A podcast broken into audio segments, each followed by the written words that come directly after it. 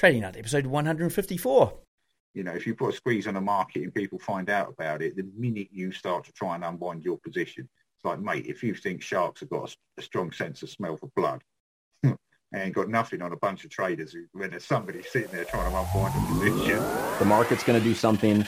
Your job is not to fight it. The market never ever runs away. It's always there. That personal diary of trading will make you a much better trader than I could be right about the direction, but wrong about the trade. Don't focus on the monetary side. Trying to make too much money on a trade is what I have seen killed every trader. Your losses offer you some of the greatest insight you can find into your mistakes. Relax, learn the process. Candlestick pattern trading is a freaking trap. Don't be in a rush to become a millionaire. Let the market tell you what the market wants to tell you. This podcast is not financial, trading, or investing advice of any kind. What's up, traders? Welcome to this episode of Trading Nut. We've got Paul Scott on the show, who's a veteran trader from the UK.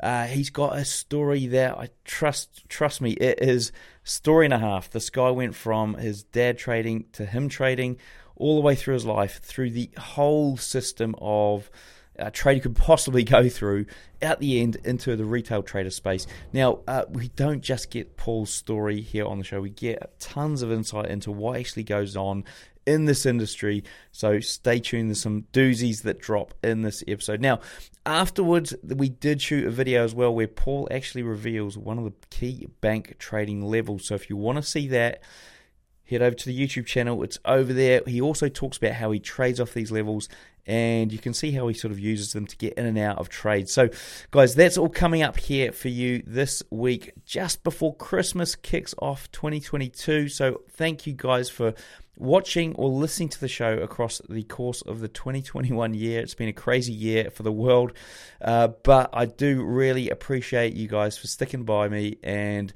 consuming this content, and hopefully, it's taking your trading uh, in the right direction and improved it like it's improved mine this year uh, in particular.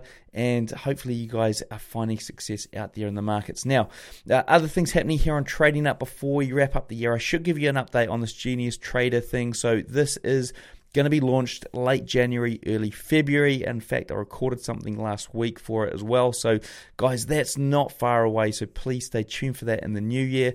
Now, while we're talking about getting into the holiday season here, if you are following my Robot Builders Club and my Robot Lab, I've got my, my Happy Singles bot, which is available this December only, up there on the Trading Nut website for you guys to follow the performance and see the strategy, learn the strategy, and see how it performed historically. So we're seeing that unfold this December. It's three weeks in, and it's actually looking pretty good. So go and check that out over there on tradingnut.com under the robots link. And if you're looking to do something in the holidays, you're perhaps looking to uh, start to automate some of the stuff you're doing, or even just get into automating your trading or some of it or all of it. It can be a partially automated system or a fully automated system. Then go and check out my Robot Builders Club because if you come on board, I'll teach you how to do that and might be the perfect time for you to start a course, go through the whole thing, pop out, start of 2022, being able to automate your trading.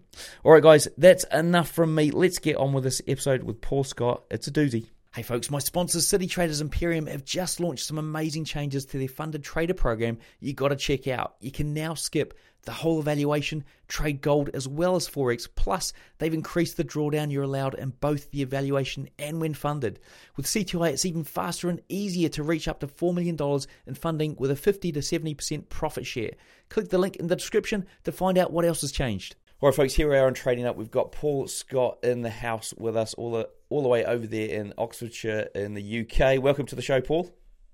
Thanks very much, Cam. Nice to uh, nice to be on, and um, hello to everybody listening. Hope you enjoy this, and um, yeah, give it a couple of likes or whatever on whichever platform you're watching it on or listening to it on, and yeah, let's see if we can Let's see if we can give him a good one. Eh? Yeah, we, we, we had a chat. We had a good long chat actually, probably for about an hour and a half or an hour last week, yep. uh, just to just to sort of meet each other and that, and hopefully we can sort of glean out some of those amazing stories that you're able to tell able to tell me during that that call in the show here yeah. today, guys. So this will be something a bit different for you. If um, even if you have heard from Paul before, uh, this we will bring you some different content here. So stay tuned. Right to start off with Paul. To, so the guys that yep. don't know you, how did you get started in the industry?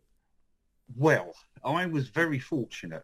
Um, my father uh, was a trader on the London Metal Exchange, or the LME, uh, for around about 35 years. Um, he literally sort of started there, I think, in his early 20s. Um, got taken down there on day one by a guy that he'd met at a party.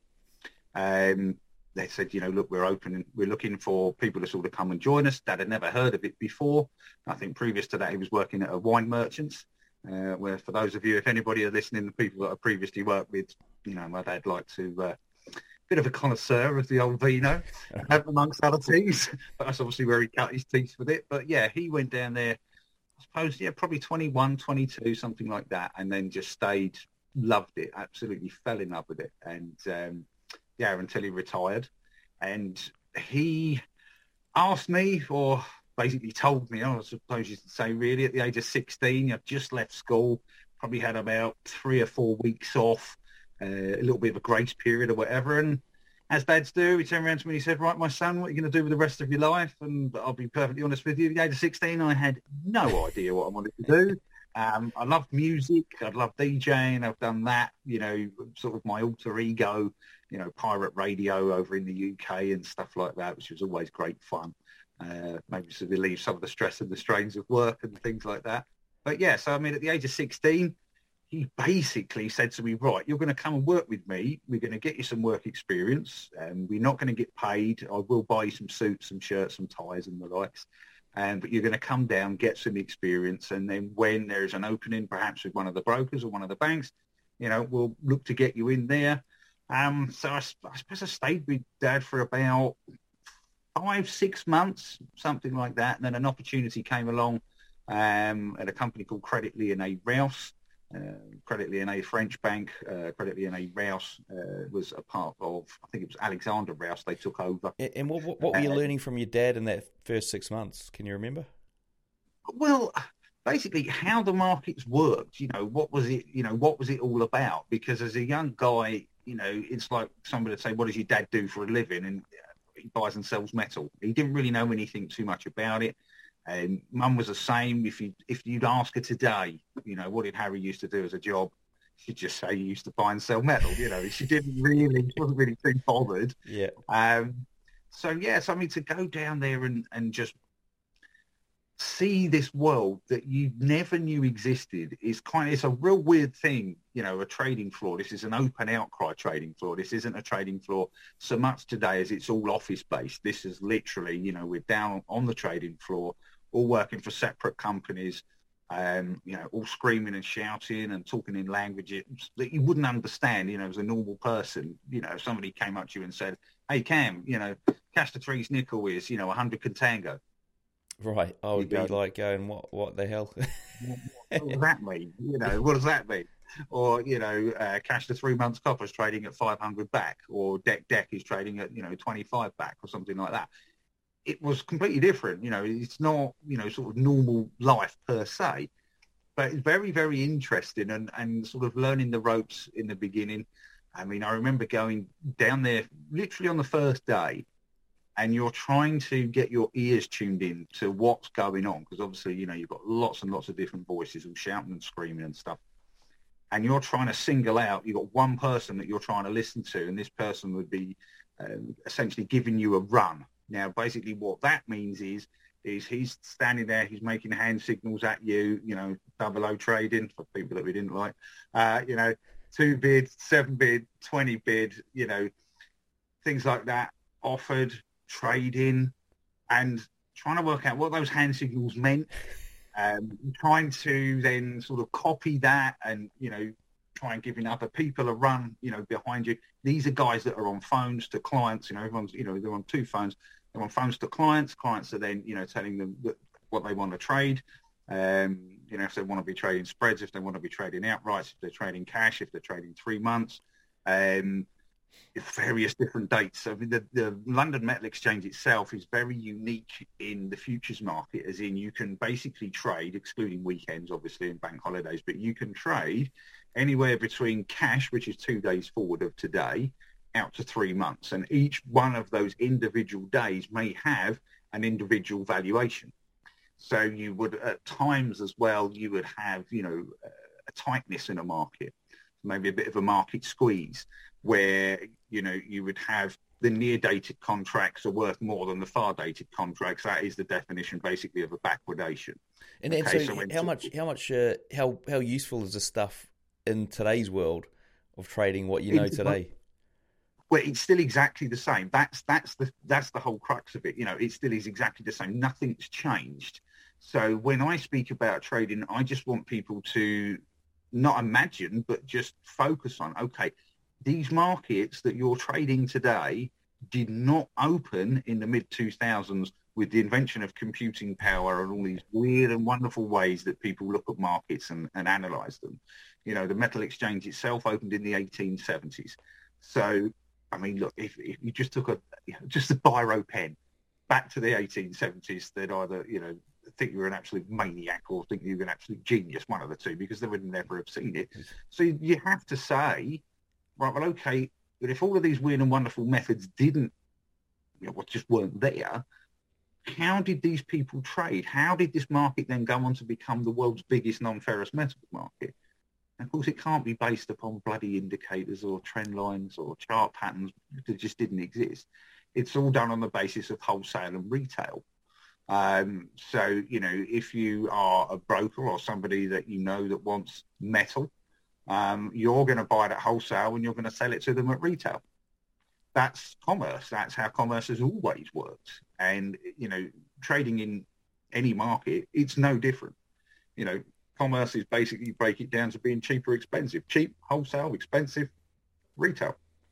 And, you know, we obviously have the beautiful um, ability when we're trading futures. If we think something is overvalued, we can sell it short and buy it back at a later date, you know, and make a profit. So, you know, you have to look at it and fundamentally understand that trading is actually a rather simple thing. People overcomplicate it for reasons for me unknown. Um, because at the end of the day, you know, simple things work. Like I said to you last week, you know, we haven't reinvented the wheel for thousands of years because it works. There's yeah. no need to change it. Yeah. You know, it's, it's a very, very simple concept. But yeah, I mean, trading is and always has been, and it always will be, done on the basis of supply and demand, cheap and expensive. So, I mean, you know, people that are looking at markets these days, obviously with the corona crisis and things like that, what's happened to, you know, kind of like the industrial countries, well, obviously production of, you know, metal and, and things like that, let's use metals as an example, it's obviously where I come from. And if production ceases or production grinds to a halt, but then all of a sudden the world gets back on its feet and now there's a great demand for metal. Let's look at the copper market as an example. You know, it's been above ten thousand dollars a ton. It was never anywhere near that when I was down on the LME.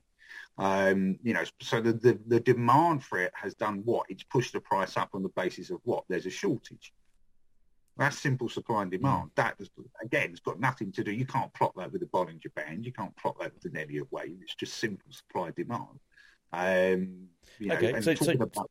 so, so, let's let's jump back into your sort of you've moved on from there from your dad. You jumped into another yep. organisation. How did that all pan out? Well, that was kind of good. I mean, I got there the, the very first day. The, um, the guy that had been there, you know, the day I was born or the day after I was born, one of my dad's best mates, a guy called Peter Tuesley. Um, he basically got me the job, but he pulled me aside. I must have been there 10 minutes. And to be honest, I'm crapping myself. This was walking into Credit Lyonnais, number five, Appold Street, uh, behind Liverpool Street Station in London. Um, beautiful marble building. Walked in there um, sat on the desk, and Pete said, "Right, Scotty, a word."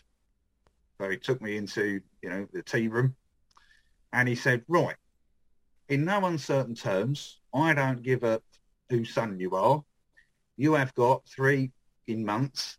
If you don't get it, you're out because I cannot have people sitting on this desk that essentially don't know what they're doing. You're going to be of no value to us. Um, obviously must have picked something up because I'm still here, and you know, I, I you know, had a you know, a yeah. career on the on the metal exchange things like that. Did it get shaky um, at any point where you were like, oh, maybe where he's going, come on, you got to turn this around, or well, you just. I, you know, I, I, think in the beginning, I mean, because my dad, again, you know, my dad was a very, very big character on the London Metal Exchange. You know, anybody uh, you know, anybody that knows my dad that's listening to this will know exactly what I'm talking about. You know, so I had a very big shadow to walk in, which perhaps didn't make it any easier at times. You know, because they, maybe people had a, an expectation of you that perhaps just wasn't you. Do you know what I mean? Yeah. So it's it was you know sort of trying to carve out your your your own career um, which is why I didn't necessarily always predominantly stay with metals, you know, kind of branched out and did other, you know, sort of other commodities and foreign exchange and things like that. But yeah, no, I mean, at, at, times you just think, I am doing the most insane job on the planet because it's not like I can go home and talk to my mates and go, oh, this happened today at work because they'll just sit there staring at you blankly. What the hell are you talking yeah. about? You know. Because so what year was, was this? How how long ago was this? Well, this was 1994. Right. Okay. so yeah. When I first started, so we're we're, we're going back a ways these days. You know, back into the nineties. Um, yeah, been an old fuddy duddy these days, as uh, as the kids call me. But yeah, it's you know it's it's mid nineties. Um, markets are booming. Um, you know, the dot com bubble was you know brewing. Um, you know, it was an exciting time, and it was you know a great time to be you know in the industry um, you know, I was speaking to a few people, you know, a couple of weeks back, a couple of months back, about how it's all changed. Uh, very corporate these days, very much driven by um, HR departments and things like that. I mean, geez, we the things we used to get up to, Brian, probably get the second or spot these days. Was it like Wolf of Wall Street kind of stuff, was it? Um, not quite on par as the Wolf right. of Wall Street. But, um, I mean, just you know, just things. You know, people that annoy you in the office, and you know, you'd nick their glasses and stuff like that, and shove them in the freezer, and you wouldn't tell them to the end of the day where they were. You know, things like that. Eh, you know, or I remember one of the companies we worked at, or worked at, which was Sucden Financial. Um, the chairs that we had, right, were like this dark blue color, and you could soak them with water, and they wouldn't change color. right? They wouldn't change colour. So, you know, you'd have one of the guys would be sitting there going, right, I'm just going to go to the toilet. Can somebody cover my phones for a minute? Yeah, yeah, sure. You know, so I mean, you'd cake this, you know, seat in water and stuff like that. And the waiting involved was great. You know, because they come and sit back down and then leaping up and out of, you know, chair, you know, and blinding at everybody. Um, Okay, yeah, cool. So, so, so after the uh, the three months probation, you you got through that, and obviously found success. I mean, how did? So, I suppose without getting too much into all the detail, I mean, how did things progress from there through your career and uh, to where you are now? Yeah, I mean, basically, what you have to do, you have to put your groundwork in. Obviously, um, you know, to sort of progress your career, you have to uh, pass regulatory exams. So, I am a CF30, which is essentially what's known as a controlled function.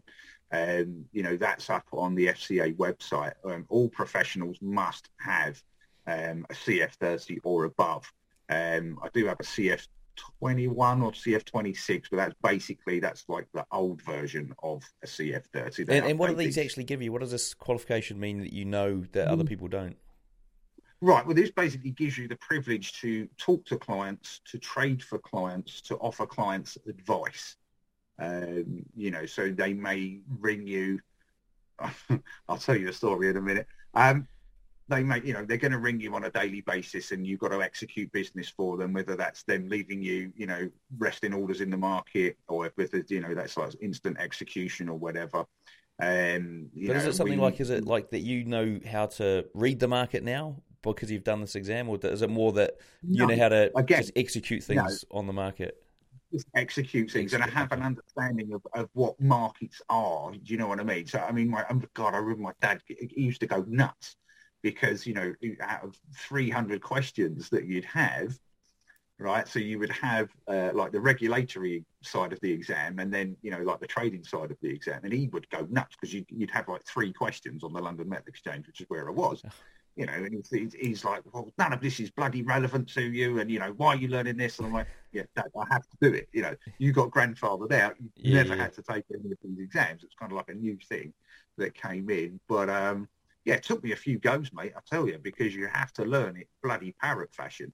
Um, and then literally, as soon as you've passed it, you're like, right, well, I'm, you know, I'm not trading coffee, sugar, or cocoa, or you know, I'm not trading in stocks and shares. Um, you know, so that kind of just gets sort of put in the background. But mm. then as you sort of then getting more involved in the game and call it a game, if you get more involved in the game, you realize very quickly that every market is the same. It's traded and understood in the same way by the people that are trading it at the institutions.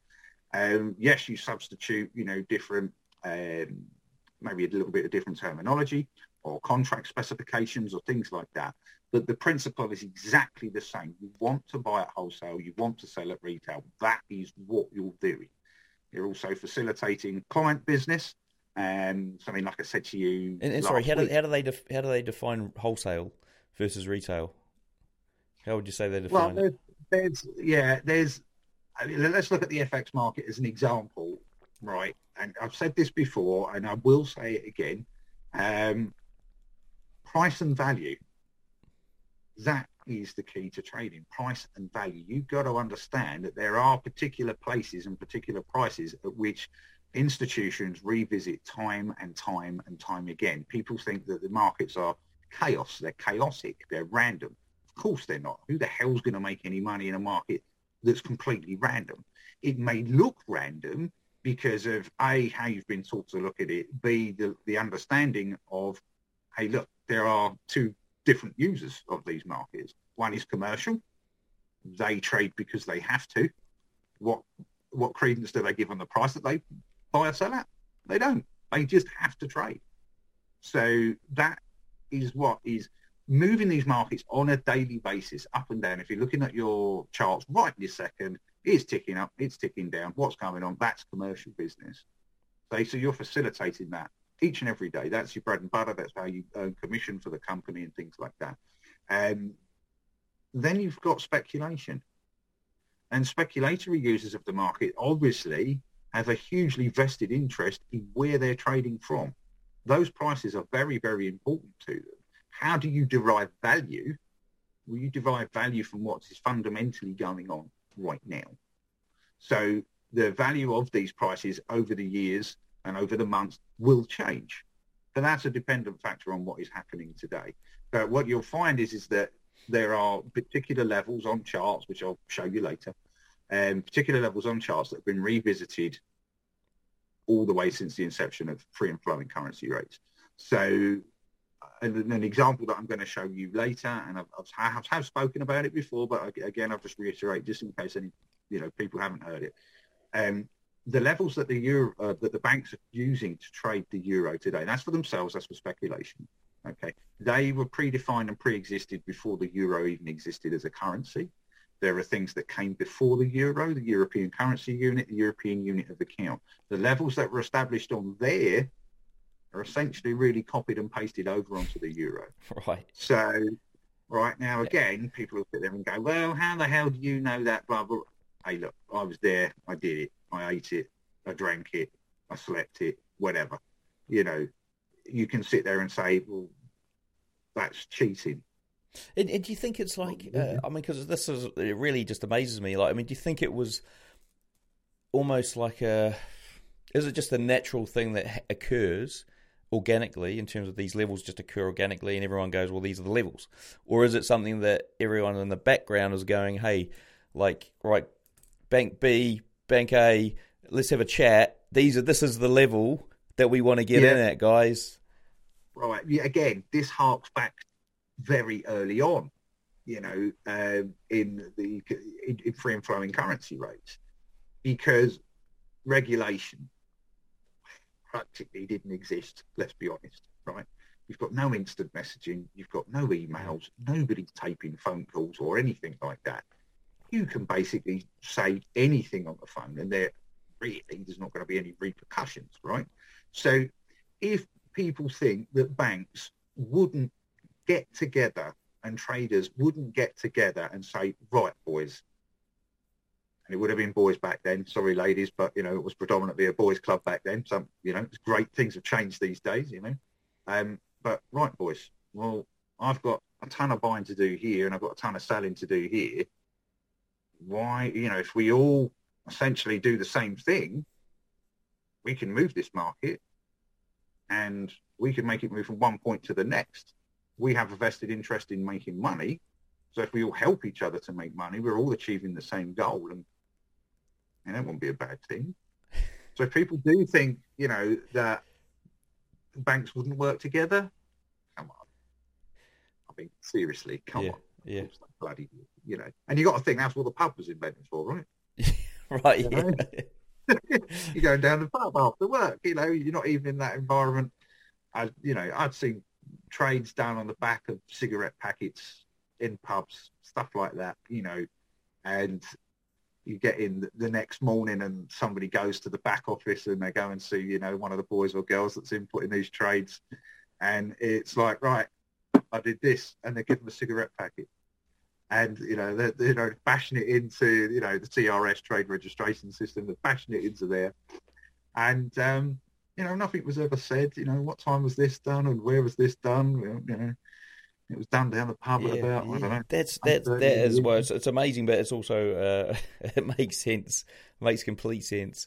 Um, yeah. and and so I mean, okay, well let's let's go back to your story. And so you you passed the exam, you had that. Then how did things go from there? Well, I basically from there passed my exams um, after the Sumitomo copper crisis. I actually was going to go and do my regulatory exams that morning, but we got a phone call from my dad's Japanese office. Uh, he worked for a company called Triland Metals, um, and they left us a message at about four o'clock in the morning that this uh, they call them rogue traders, but this guy from Sumitomo Bank, uh, Yasu Hamanaka, had basically been fiddling the markets out in the far in the copper market out in the Far East um, essentially things unwound. Um, don't know how things unwound, but essentially things unwound, and you know the proverbial shit hit the fan. And I said to my dad, you know, do you think I should go into the office this morning instead of doing the exams? And he went, yeah, I think it might be a bit busy, you know. Um, that's a story for another day, but you know, essentially, you know, we got there and copper was trading at you know nearly three thousand dollars a ton uh, in the morning, and by the time we'd finished that afternoon, it had basically halved in value. And so a crazy day. But yeah, so I finally got around to passing these bloody exams, which then opened up a whole new world because now I could speak to customers, now I could give them advice, trade for them on their behalf, you know, discretionary trade for them and things like that. Um, and again, that just opens up a whole new world because you're not then predominantly just trading LME, you know, which is base metals. Mm. Um, you know, I started at Credit Lyonnais Rouse. I then went to a company called Sucden, which is now Sucden Financial. Um, I went there in 1998, uh, which just coincided with the 98 World Cup, which was nice for me because I managed to get the whole of July off work because I was put on gardening leave for a month. Um, got there. That was, wow, just, it was just nuts. It was the best place I've ever worked at. Best place I've ever worked. Um, sat down there or got employed by one of the guys that was running the options desk, a guy called Hugh Lefanu. Um, he basically said, look, I want you to come and work for me. I said, brilliant, love to. Uh, you know, had the traditional interview, which was in the pub after work, after, you know, with a few beers. Um, sort of put a contract together, went back to Rouse and said, I'm leaving. They said, okay, one month's gardening leave. Started with Sucden in, in August of 98. Um, again, you know, sort of still clerking deals. Um, but now, you know, sort of progressing upwards again. I was made head clerk. Um, I was then sort of put on the phones. Essentially, there was another guy, Chris Adams, um, who was working at, so he was the boss of the, the London Metal Exchange desk at Sucden. He said to Hugh, basically, you know, look, I'd like to take Paul off of you. Um, you know, would that be okay? And of course, they came to a gentleman's agreement. Um, so I went back on that LME desk there, went back down to the trading floor again. Um, then I got employed by somebody else that worked at Sucden. It was kind of like an introducing broker, but with you know within the umbrella of a big company. Uh, a guy called Ivor House. Um, he had a bloke called Mark that was working with him. Mark, what, what do you left. think? Well, if you had to select out of all these companies in the, that you worked for over your career, I mean, what was the craziest thing that you saw happen in that that career? Um, there's a few things, mate. I could, I could get people into trouble. Yeah, which ones can you say that, that where you're not going to get anyone into trouble? Are there any you can say that you, are not going to get people into trouble? Oh, well, without names. Maybe you could do it without names. Without names, is that possible? Um, without names. Okay, so we used to have a certain very big customer of ours. Uh, it was a big, big, big player in the copper market? And we used to do a lot of business for them, a heck of a lot of business, right? And we would sometimes get some really, you know, massive market moving orders from them. So they might ring you up and say, right, I want you to sell me 5,000 lots of copper. So you've got to do 5,000 times 25. One lot is 25 tons of copper. And you're going to shift the market on that volume, right? But you'd get, get the order and he'd go, okay, I'll come back to you with a price. Put the phone down. Right, boys, I've got 5,000 lots to sell. You've got 45 seconds. Right? You've got 45 seconds. They're on the phone. Not going to say who to. Yeah. Right? They're on the phone. Then we smashed crap out of the market.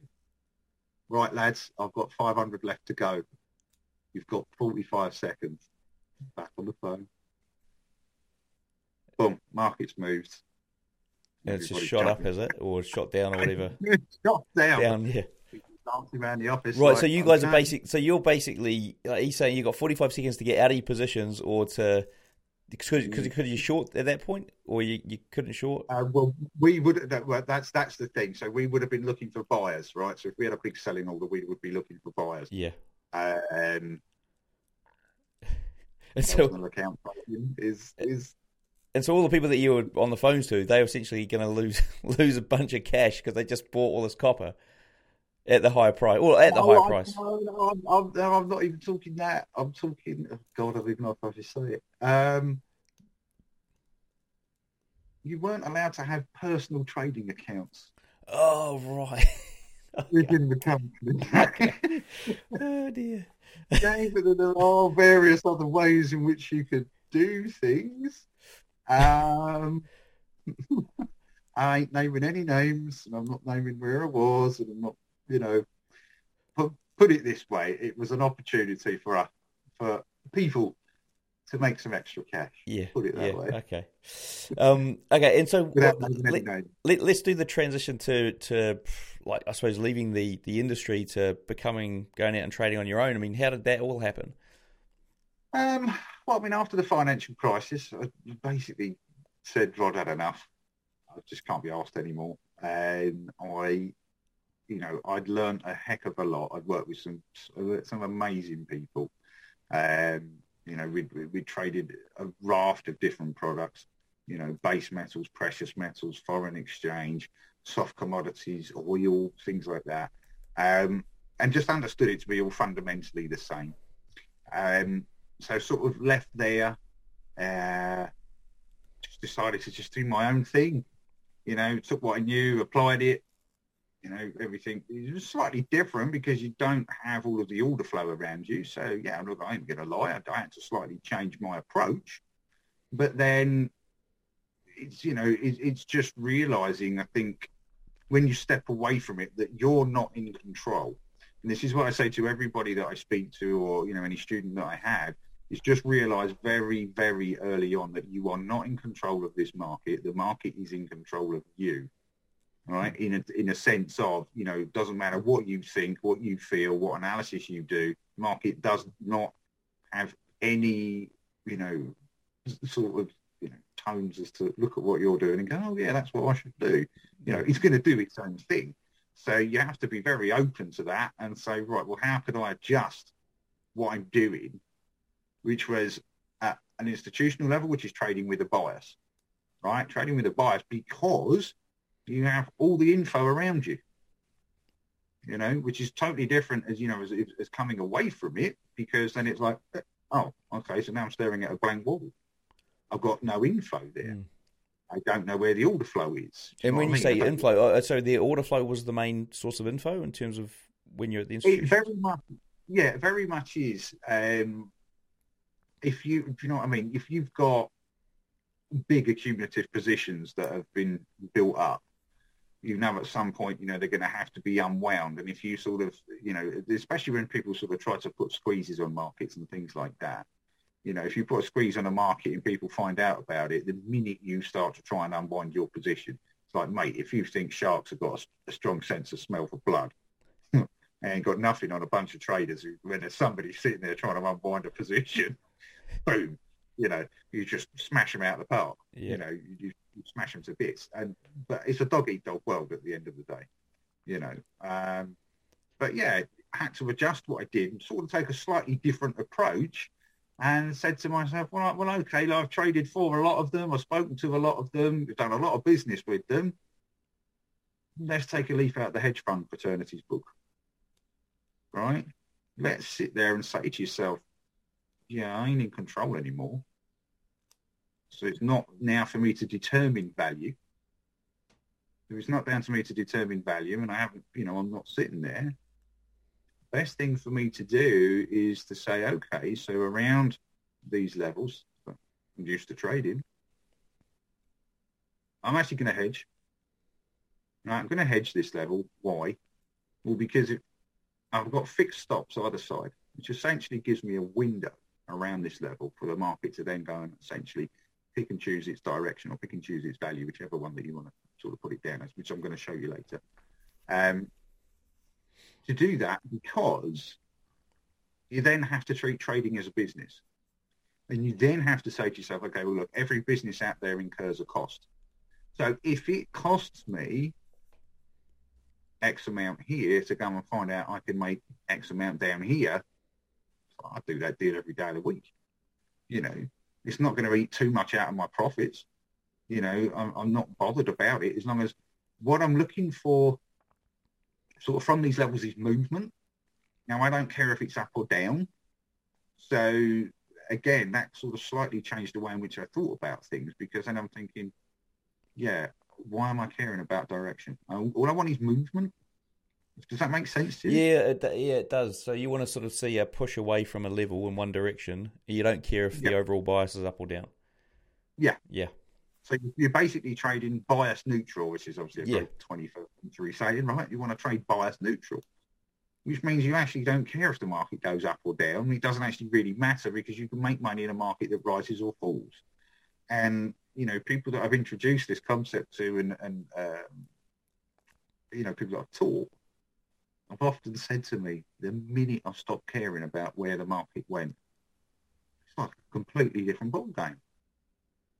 I can make money if it goes up or down. Why was I so hell bent and stuck upon I must get the direction right? Yeah. Because that's the thing, Cam, isn't it? If you if you, then if you are trading with a bias, you have to be right. Yeah, that's the thing you do. Yeah, if you say, well, my daily direction is up, and you're only taking buys, if, if the whole day goes down and there's like you know three hours of up or something, you're screwed. Or you're not, or you're gonna you're gonna absolutely screw yourself across the whole day. So yeah, no, I, I, I, I, yeah, it's it's a, it's a great way to look at it. Yeah, it's a different concept, but you, you, that's just the thing. It's just saying to yourself, mate, you ain't in control. The market doesn't know who you are. It doesn't. Personally, if he did, he probably wouldn't give a toss because that's just the market. Um, but then again, that's another thing. What is the market? It's human beings. Mm. So, you know, again, it's what I say to people, you know, when you're looking at a chart, regardless of what it is, forget what it is because that doesn't matter. Could be anything. What are you looking at? What is a chart? What does it really represent? That represents human behavior over time. And, you know, you've got to get into the mindset of, right, what were these people thinking at the time? Was this product cheap? Was it expensive? Did they want to buy? Did they want to sell? How many times have we got back to that level? How many times has it moved away from this level? Either up or down makes no difference. But that's when you start to really realize it's not what I'm looking at that's important, i.e. euro, dollar, gold, you know, soya beans, whatever. That that part doesn't matter. It's what you're looking for. Now, once you understand what you're looking for, then you start to see structure in the market. Then you start to flesh it out. Then you understand, oh, hold on a minute. People used to, you know, they love to use this term, the trend is my friend. You only like that because it rhymes. right? That's brilliant. Okay, you like it because it rhymes. Can you tell me when it's going to start? No. Can you tell me when it's going to finish? No. How the hell is that my friend? Markets don't trend anyway, mate. They range, right? They Yeah. range between levels, cheap or expensive. That's what they do. Um, You know, it's it, it's not like A to B and A to B. Do you know what I mean? It's not yeah. like that. It, but they will range, and then something will happen. This is what I mean. You know, fundamentally is where you derive derive value from. So something that was maybe expensive a few times in the past, when you get there now, it's like, well, hold on, something's changed fundamentally. So the value of that price actually now isn't expensive; it's cheap. So then what we'll do is, is we'll break above that level, we'll close above that level. The level at the bottom then becomes cheap and the level at the top becomes expensive. And then we range. And then if something happens again, we'll either come down a range or we'll go up a range. Does that make sense? Yeah. Yeah? Yeah. And that's how markets function. They don't trend. You know, I mean, it's it, it's it's all about perspective as well. If you're sitting there looking on really sort of short-term time frame charts, mate, you're just battling against commercial business. What are you doing? You've got no idea where the market's going to go to because you've got no idea what anybody's customer is going to say when they ring up. Right? Again, this is one of those things, yeah. mate. You're my customer, right? My your phone line is ringing. I pick it up. Hi, Cam. Hi, Paul. After that, I'm screwed. I don't know what you're going to say. You could say, buy you know, uh, buy as much as possible, sell as much as possible, do nothing. Do you fancy going out for lunch? Want to meet up for a beer afterward? I literally have no idea.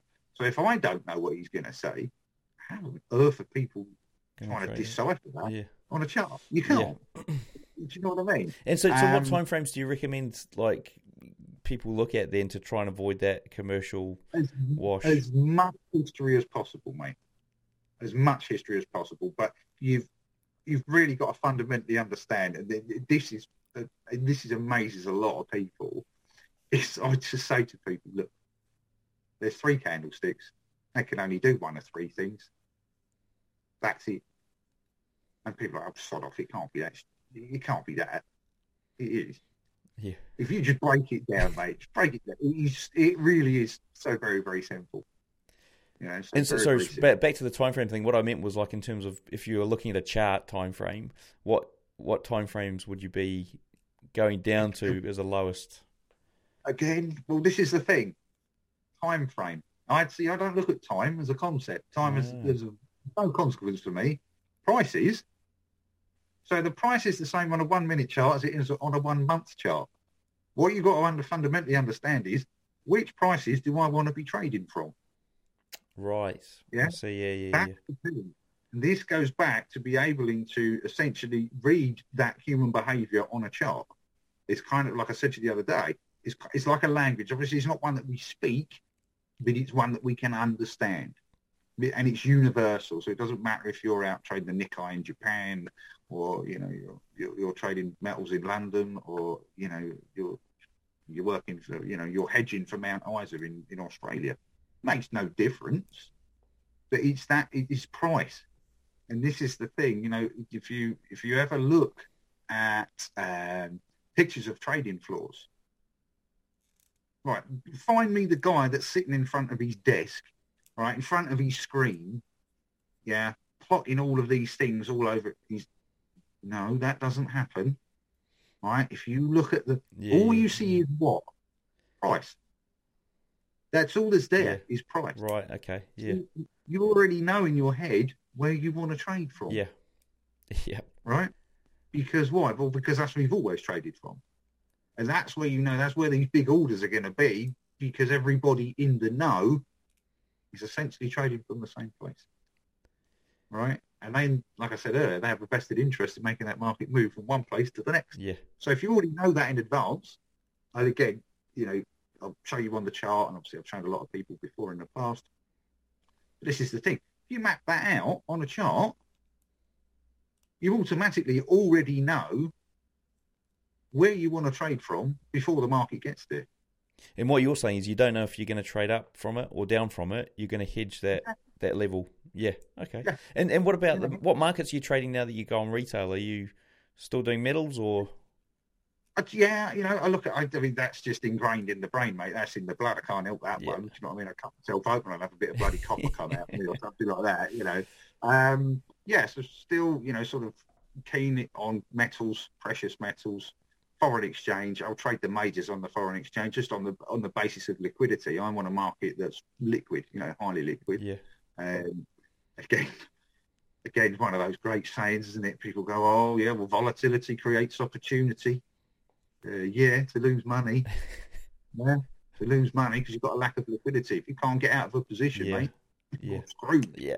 You know, and that And that you, comes do at you, highly volatile times. and talking about volatility, I mean, do you do anything in the crypto space? Have you dived in there, or you don't feel the need to? God, I, I tell you what, I was literally having a chat with one of my mates last night, right? Um, Jay McDonald. Hello, Jay. I know you're going to watch this because he said he'd watch it back, right? So, yes, you put on a few pounds and lost a few of your hair, mate. Joking. Um, no, we were literally just talking about this last night, and because I thought somebody had hacked his Twitter account, right? he just keeps going on about Bitcoin. Oh, right. Okay. Like he keeps going on about Bitcoin, and I'm like, well, you know, you know, me and Jay used to trade nickel back in the day at, at, at, at Financial. Um, you know, he was kind of like the first one that kind of really took me under his wing. Um, but yeah, I mean, I he put on, he put on his Twitter. Uh, basically, I sold my Bitcoin um, just above the all-time high. You know, back when it spiked up to about twenty thousand. He said back all-time about eighteen and a half thousand. So I sent him a message, basically saying, "Oh, did you sell it to Bolt?" Right now, Bolt was the nickname of one of our clients. Um, he would always call us up. He'd always have prior knowledge. I ain't going to say where he got it from, but he'd always have prior knowledge. I just want to buy this day and I want to sell this day. Right, so don't forget this is Yeah. you know metal exchange, right? So you can trade it all of these days. Right. In the end, it, we just used to pick the phone up and go, well, how much is this going to cost me? Right? How much is this going to cost me? Because whatever you sold it to him for, it would skyrocket. Right? And he'd always make a bloody fortune. Right? He'd always make a don't know where that info came from. Not going to even speculate yeah, where that info yeah. came from. Um, but yeah, and I was like, so what are you doing with this crypto? Is that you or someone hacked your account? He went, no, it's me.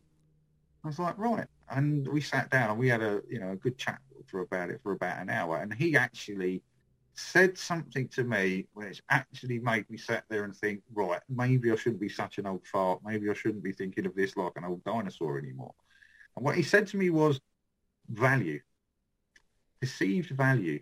He said, you perceive value in cash because you do something for it and you get paid in cash. So it has an intrinsic value. Mm. Gold has an intrinsic value. Everything has an intrinsic value because you believe in it. Yeah. And he said to me, look, if enough people believe that cryptos are the way forward, then mate, there is money to be made. And there is speculation going to occur, which is now you've got, you know, central banks now kind of crapping themselves going, right, well, we've got to do something. Mean, you know, digitalized currencies, it's got to be coming, you know, we can't essentially let this, you know, this decentralized Yeah.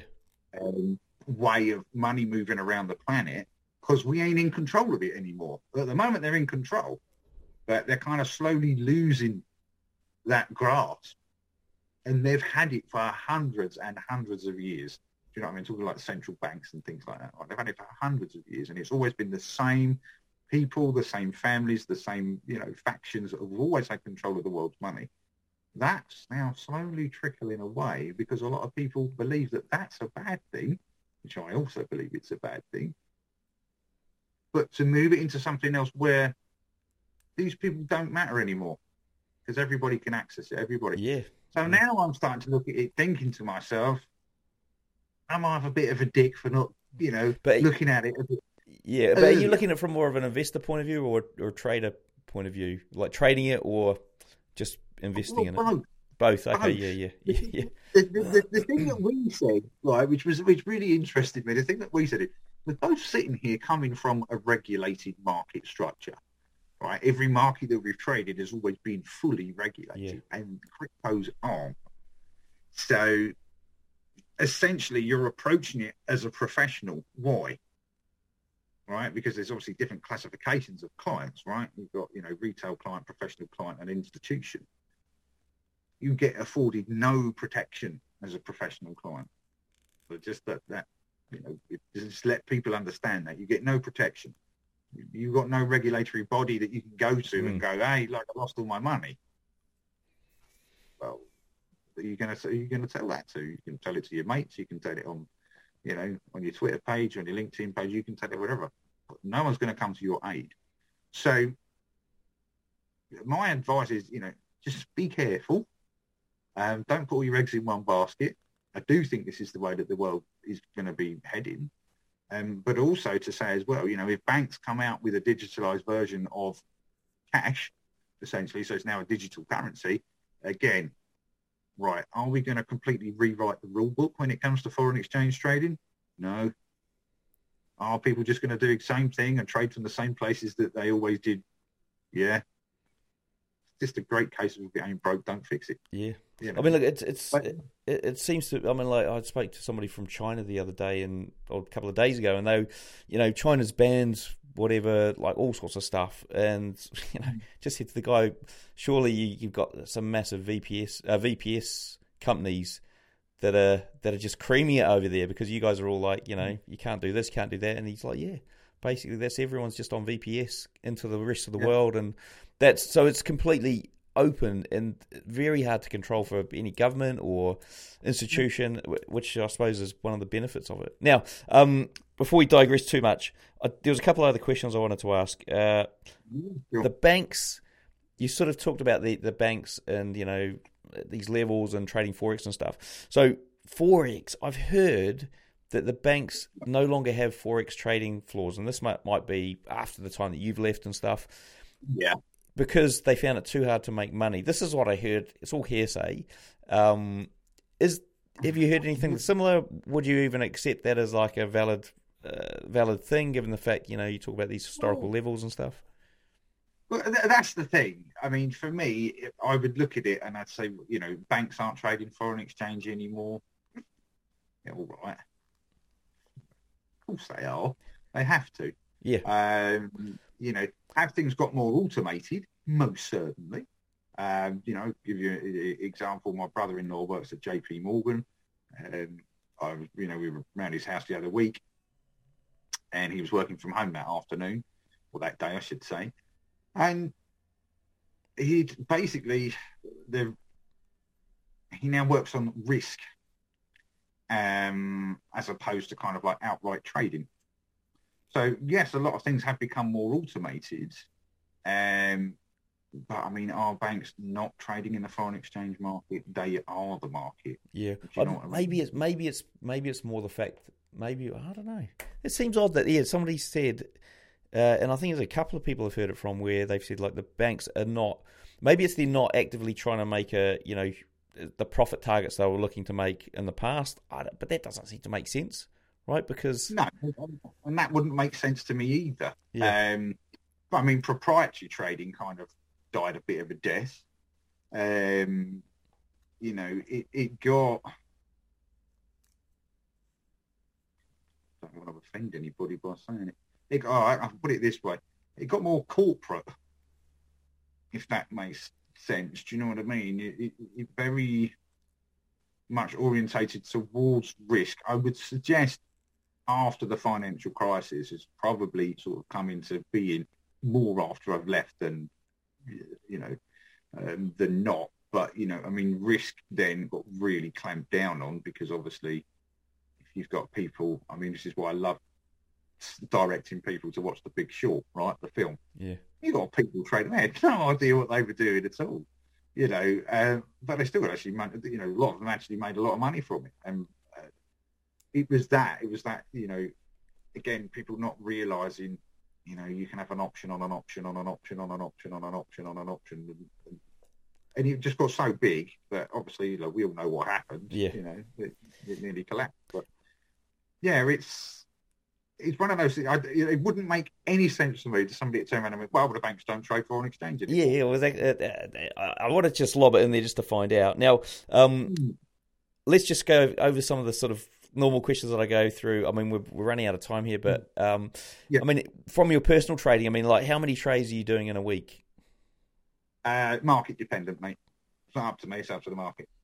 Okay, and uh, uh, with the hedging kind of approach, are you looking for sort of set rewards and how do you how do you manage your risk to reward kind of thing, or does it even exist? Got targets. See, again, it's why I always, again something I always say to everybody. Right, you're going to call up your deal ticket, right? What do you know? What you want to trade? What direction you want to trade? What price do you want to trade? Where your stop losses? There's only one of them that you can't put your finger on. It's a target. You won't always hit it. It comes down to managing trades um, you know, which is a big thing. If you're not managing your trades and you're just saying you have an arbitrary target that it has to hit, otherwise, you know, the trade's rubbish. Really? You know, there is a market saying out there, don't be a dick for a tick. You know, you've got 150, you know, you've got 150 pip trading target. It's at 145. Just take it because what happens if it gets to 147 pips in your favour and then goes, and, and so when you start talking about managing it, I mean, what what would you do at like 145 pips and go, well, that was what I was sort of looking for. Are you looking at something specific there to say maybe this thing's not going to happen? Again, you're keeping your eye on fundamentals. You're following your trades up behind. I don't like to use um, automated trailing stops because at some point you're going to have a news item that's going to make the market become volatile It's going to become volatile not because lots of people are trading it more the other way around that they ain't trading it, i.e. not providing liquidity, which is banks, which means, give you an example of non-farm payroll, you know, I mean, just crazy business. Non-farm payroll, the banks ain't trading that. They're not providing liquidity for that. The numbers have come out 150,000 better than expected. Retail trading strategy, buy, buy, buy, buy, buy. Where are you buying it? Don't know. Where's your top? Where's your stop? Don't know. Where's your take profit? Don't know. So your strategy is you came out better than expected, so you're going to hit buy. So you see markets fly up, not masses of volume, it's lack of liquidity. Right? So I want to be trading in a market when it's normal. You know, normal, right, nice yeah, yeah. Um, you you're going to have that. So again, if you approach um, your trade management expecting the worst to happen, i.e. you're going to get a very volatile moment in the market. Sometimes it will happen, sometimes it won't happen. But if you approached it every time with the worst case scenario in your mind, you'd say, well, okay, well, look, maybe I'll leave my stop at break even for a minute. Let's let this news event happen. Let's let the craziness happen. And then when everything calms down again and gets back to normal, I'll just start following my trade up line again. Or if something come out that's like super not expected, right? That'd be about the only time the banks are going to react to this news. Right. right. Let's just say the figures came out a million better than expected.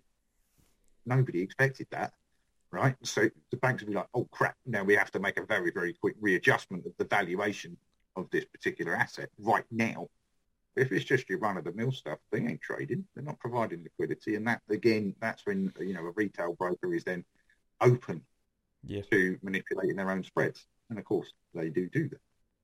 Now, what about a trader's mindset? Do you have any sort of special tips that you teach the guys that come through and learn from you? Expect the worst. Always expect the worst. If you expect the worst, anything other than that's a bonus. Right. That's right? great. Yeah. Do you know what I mean? Expect the worst. Because if you, as, as a trader, you should just look at it and say, right, not how much money can I make, how much am I willing to risk to make more? How much can I stomach? You know, um, that's more to the point. How much is this going to cost me if I screw it up? But the introduction of hedging also kind of negates that because you are mitigating your risk by hedging. So if you approached it knowing every single time that one of those trades can't work, again, that's a totally different mindset. Because you're like, okay, I've pre-prepared the mind for this. Okay, so one of those can't work. Okay, so when I get stopped out on this one, have I lost any money on this one? No, because they've cancelled each other out now. But now if that market's now picked its direction and it starts to rise or fall depending on, you know, which trade's working, yeah, I'm cool with that. I've lost there and I've made there. That's okay. I might have thought that this market was going to bounce on this level. It didn't. It went straight through it. And you'd sit there and say to yourself, thank God I hedged that. yeah. I got it wrong. Yeah. So that's the thing. You can make money by being wrong. It's okay to be wrong. Yeah. You can't be right all the bloody time. That's sort of great advice. I like that. That's that's perfect. Now, um, let's let's go through a couple of quick ones here. So, do you have a recommended book or resource that people could pick up and or go to? No. Okay. I, I honestly, people. The reason being, people have said to me, "Have you read this trading book?" And my honest answer is, without sounding like an arse, is why would I read it? I've I've been there and done it. I don't. Yeah. Do you know what I mean? Yeah. I don't need. To You've read lived it. it. Yeah. Yeah, so it's a different experience for me as, as as somebody as opposed to you know maybe coming from the retail world and doing really well and being really successful, and they found other people's sort of thoughts and insights as, as, as an inspiration or you know something that they could fall back on. The difference for me is I had real life Yeah. experience. Do you know what I mean? So without coming across as an arse, no, I don't read trading books. I, I might read something like Liar's Poker or The Big Short, but again, that's approaching it with that's a story about markets. Yeah. stuff, you know. exactly. Okay. What about um? What about a preferred broker and trading platform? I'm a firm believer in you trade with who you want to trade with. You trade on what platform you want to trade with, whichever one is more comfortable for you. Maybe some of the younger guys are more comfortable trading on their phones, and then you might get old farts like me are more comfortable trading on a computer. It's it's do you know what I mean? It's horses for courses. Hey folks, ever wonder what broker I use? Well, I use Hanko Trade. It was a no-brainer because I was looking for a broker with good trading conditions and one that wouldn't restrict my leverage. Now, by joining Hanko Trade, I've also cut down my trading costs significantly with their super low commission of just $1 per 100k. You can learn more at hankotrade.com or just click the link I've put in the description. Cool. All right, do you want to walk us through the worst trade you've ever had? Worst trade I've ever had. Um, I remember sitting pretty in the euro, which is going back a few years now. Uh, I was probably about 200 pips to the good. Beautiful trade, actually very close to closing it. And then all of a sudden, at the drop of a hat, the market just went straight down. I'm like, what the hell happened there? Right? Um, and this again, this will happen to people during the course of their trading career. It's called unscheduled news, right? Unscheduled news. Um, the EC, this is for the ECB. They had uh, Jens Weidmann, right? Um, basically the number two at the ECB uh, at the time.